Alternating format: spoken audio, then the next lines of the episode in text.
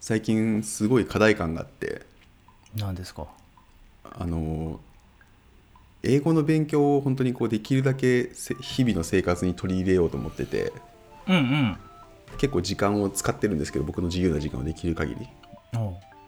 うまあ 言ってもその1日1時間ちょっととかそんぐらいしかできてないんですけどあでも1時間一時間もかけてんの毎日やってますねえらいやうんでも全然上あそん本当に上達してないんだけどうんで 一番あのその時間にはカウントしないんだけど一番変えてるのはなんかあのポッドキャストの内容を今全部英語にしてるんですよどういうことあだから海外のポッドキャストばっかり聞いてるんですよああそういうことねなるほどなるほどうんうんで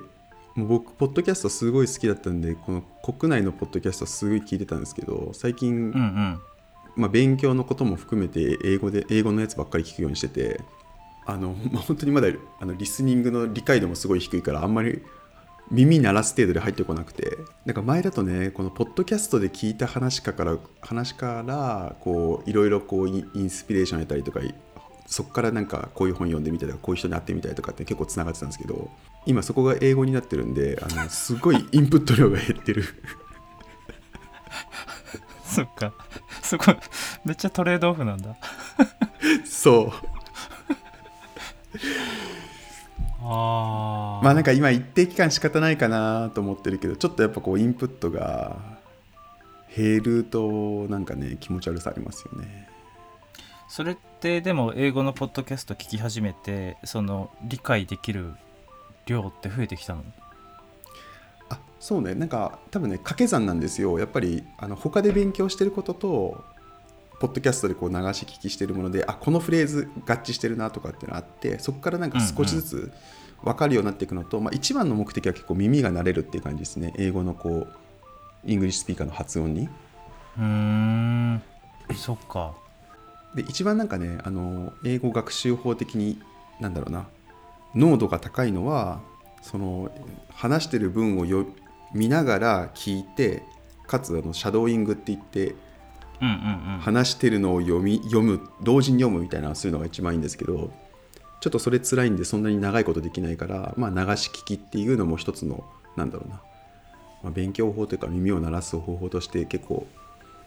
いろんな移動時間とかそれしてるんですけど。偉いないや頑張ってる人は本当にもっともっと頑張ってるちゃんとでも僕も昔3年4年前ぐらいとかにスピードラーニングうん出たんすよおおかそうなんですねめっちゃ聞いて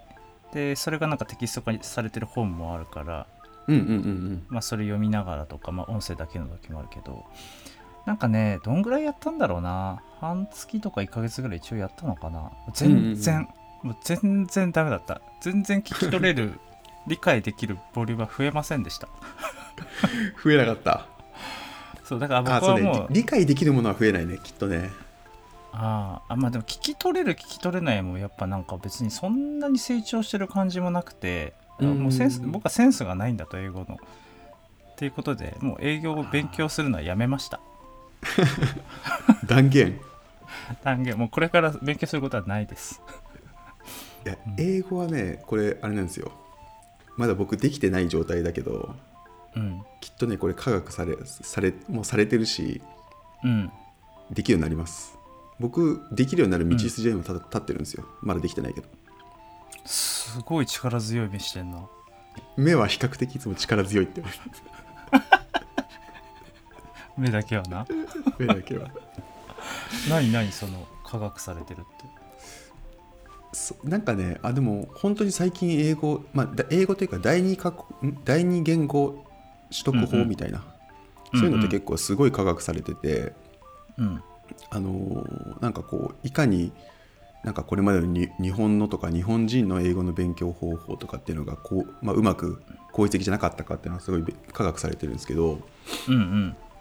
いやめちゃくちゃシンプルに言うと子供が初めて言語を覚える時なようなことを、うんやっていけばいいんですよね。ほうほうでなんかやっぱ大人だからある程度これまでちょっと英語勉強したことがあるとかいきなり仕事にい移さない生かさないといけないみたいな感じでかなりショートカットしたやり方をしようとするからそうだねそれは当然覚えられないできるようにならないっていう話で、うんなるほどそうだからなんか子どもの頃って一つ一つ単語を覚えてそれをなんか発してうんうん合ってる合ってないとかでそこからこう地道に覚えていくじゃないですか。うんうんでなんか圧倒的に足りてないのは多分あの語彙力なんですよ。うんうんでなんかこう早いのをずーっと聞いてても結局なんかその言葉が分かってないから結局なんか何言ってるか分かんない状態がずっと続いちゃうけどでもそれたくさん聞いちゃうみたいなうんうんうんことが起きちゃってるってのがあってなんかまあちょっとそういうステップは結構科学されてますっていうのが一つとうんあと僕めちゃくちゃ重要だと思ってるのは話す前に言葉をシンプルにするってのがめちゃくちゃ重要なんですね。はいはいはいでこれ何かっていうとあの日本語のその文法の作りと英語の文法の作りってこう真逆っていうじゃないですか英語って結論があってからこうこうこ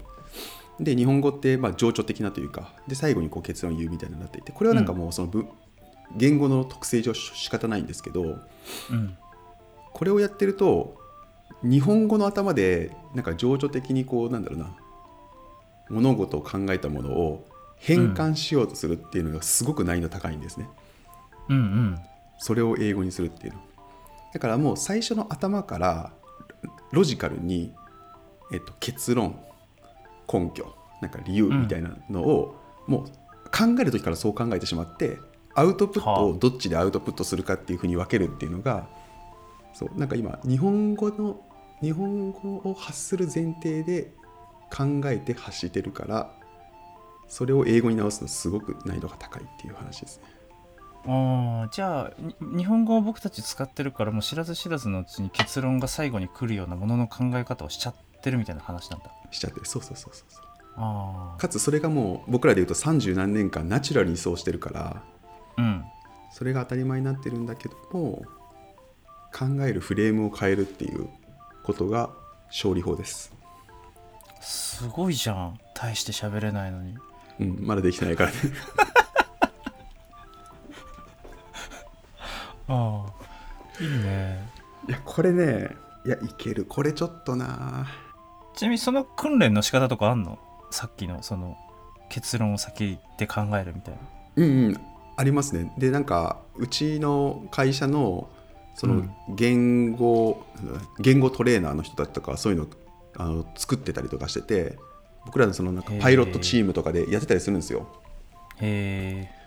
異言語話者とのコミュニケーションの時にその優しいコミュニケーションって言ってえうんうんなんか日本人とかだともっとこう話す言葉をシンプルにすることは無駄な言葉を言わないようにするとか曖昧な表現しないようにするとかってもう結構ルールがあるんですねうんうんだから僕も結構意識してるんですけどあの英語話者とか英語話者で日本語を勉強してくれてるメンバーとかと話をする時にはうんうんやっぱり僕らがいつも使ってるようなこうなんだろうななんかあい曖昧な表現とかあるよなねんかそういうのをんすると本当つ通じないんでめちゃくちゃトレーニングになるんですね。へえあ面白いねそれこれねすごい僕もお面白い領域でああでそれ結果的にあれよねその普通に日本人同士の会話とかでも良くなりそうだよねあそうそうそうまさにまさに、うんあのうん異言語話者に対する優しいコミュニケーションはその同言語話者に対しても優しいコミュニケーションになるんでだから結構このなんだろうな多様性がある言語においてね多様性がある組織においてはすごいベストプラクティスだなと思っててだからこれね、うんうんなんかしかもそこからなんかいわゆる異言語を話すとか聞くことににもトレーニングもつながるなと思ってて。うんなるほどねあ見えてるまあ勝利は見えてるんですけどちょっとそののくそーくそーそっかえでもそのあさ言語トレーナーって言ったそういう人がいるのそうなんですよへえな何何者なんですかその方は社員のコミュニケーションを活性化するためにいるみたいなメインはねあの本当に言語トレーナーなのであれなんですよぼ僕とかが英語を学ぶためにどういうトレーニングをした方がいいかとかプログラム開発してくれたりとかうーん人によってはそのレッスンについてくれたりとか、まあ、外部のレッスンをアサインメントしてくれたりとかっていうのがメインで、うんうんあでうんまあ、ただそのプログラムの開発が一番なのかなでやってくれていてへえでえ英語英語トレーナーと日本語トレーナうんーが何人かずついるんですよ社内にそれは社員の方ってことですかそう社員へえそうなんだそう今ねあの会社でいうとエンジニア組織はもう半分ぐらいがもう半分というかあれかグローバルで見ると半分以上がもうあうんのうん英語話者、日本語話者の割合すごい少なかったりするから、なんかその言語コミュニケーションのところをなんかこうスムーズにするためにもトレーニングとかそのココミュニケーションプラクティスみたいなところをいろいろ広めてくれてるチームですね。素晴らしいねそれはいや本当にありがたいんですよそのチーありムが。たいよ本当にでもそういう人が並走してくれたら心強いわ確かにそんな力強い目するかもしれなうん。もう勝利してるでしょ目 は。い目目は勝利してるわ確かにああちょっと心配になるもんまだ勝利してないよって、逆にね。う ん、力強すぎて 力強すぎてあそっかいやそうなんかでも僕こういうなんだろうな構造的にというか仕組み的にいけるっていうふうに思えないとなんかこうコツコツ頑張るの結構無理なんですよ勝ち方がわからない中でやるみたいなあーじゃあそのあれなんだ勝ちが見えてるとやっぱやりやすいわけねそうねまあ勝ちが見えてるというかまあこうやっていけば勝てるんじゃないかということがなんか想像できないとうんまあ、特に英語学習とかそうですよね多分これまでいろんな人がいろんな形でこうやってみたけど結局なんかうまくならなかったっていうのがまあ結構一番多いやつだと思うのでそれなんでなんだっけってことが取りあ解き明かされない中でコツコツ自分の時間を使うのが結構厳しくてだからまあそういう構造がなんとなく今分かってきたからいいけんじゃねえかな頑張れるんじゃないかなと思ってって感じですね。そっかなるほどね僕はでもあれだな翻訳機を待ちたい な ああそうだからもうあのそう栗田さんにちょっとなんか共有したいなと思ったのはあのまさにさっきのあの異言語コミュニケーションみたいなところのプラクティスの話はなんかまた今度したいなと思ってたんですけど、い知りたいやこれなんかこれすごい巡り巡って UX とかそういうとこすごいつながるんじゃないかなと思っててえー、知りたい、ななんかちょっと僕は UX の専門家じゃ全然ないからあれなんですけどうなんか結局そのなんだろうねあのーなんかなんだろうなプロダクトとか開発する時も結局そのなんか子供にも分かりやすいとかおじいちゃんうんうおんばあちゃんとかにも分かりやすいって、結局なんかすごい究極的にはいろんな人に分かりやすいというかなんか優しい仕組みになるじゃないですか。うんうんなんかそれってこう言語異言語話者とのコミュニケーションのプラクティスもすごい近くて極力シンプルにうんにしていくと結局なんかそれを主言語としてるメンバーにとってもスムーズだしコミュニケーションが短縮されたりするんですね。うーんなるほどだからなんかそういうのをこうなんだろうなもう少しこう抽象化をしていくとなんか他のコミュニケーションにもすごい転用できるんじゃないかなってすごい思ってて確かに確かにそれはあるかもねちょっとこれはまた話しましょう別途うん楽しみにしてます